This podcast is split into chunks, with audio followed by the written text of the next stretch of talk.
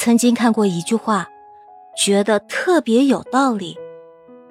大概是因为年纪大了，对温柔的人越来越无法抗拒，每天都只想被甜甜的对待，不想去揣测对方心意了，也不想再互相比谁冷战更久了。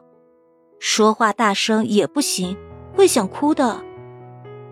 关于温柔这个词，我听过最好的描述是：温柔就是你用筷子夹豆腐时的那种感觉。温柔其实是一种能力，一种自行消化负面情绪的能力，也是一种心态，以最大的善意理解对方的乐观心态。温柔的人。就像春夏交接时最温柔和煦的那阵风，万物经过你，都变成柔软的样子，然后你也开始对这世界充满了喜欢。以前觉得酷酷的人最有吸引力，但现在却越来越认识到，温柔才是最稀缺的品质。越长大，越知道它有多难能可贵。充满善意，不露锋芒，包容而有力量，柔软明亮，自带光芒。所有发自内心的善意都是温柔。有时候，觉得温柔更像是一种人生观，是自己见过最深的爱，却依然给别人以光。一个人的温柔，会体现在一点一滴的现实生活中和行为里。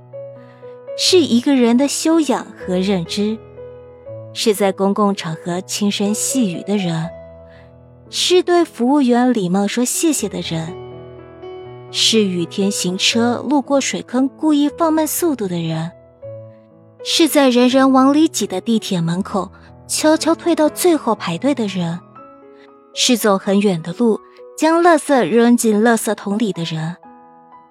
温柔的人不一定都是软弱的。因为心怀感恩和善良，所以懂得温柔待人。一个真心温柔的人，也许不一定会刻意的说话变得柔声细语，但他一定是愿意去理解别人的，并且以自己最大的善意对待这个世界。日本有个治愈系动漫《夏目友人帐》。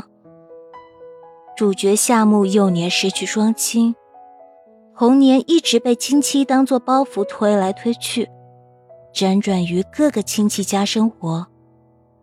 因为小小年纪能够看到妖怪，被大家称为异类。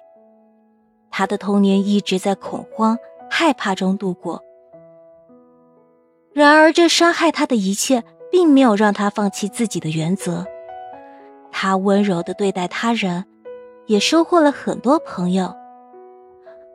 你无法选择这个世界对待你的方式，但是你有权选择对待这个世界的方式。越长大越知道做事不易，越知道每个人都有难处，也就越不敢随随便便瞧不起谁，害怕不小心伤害了谁。这不是掩饰，不是虚伪。而是懂得了体谅和温柔，温柔的和世界相处。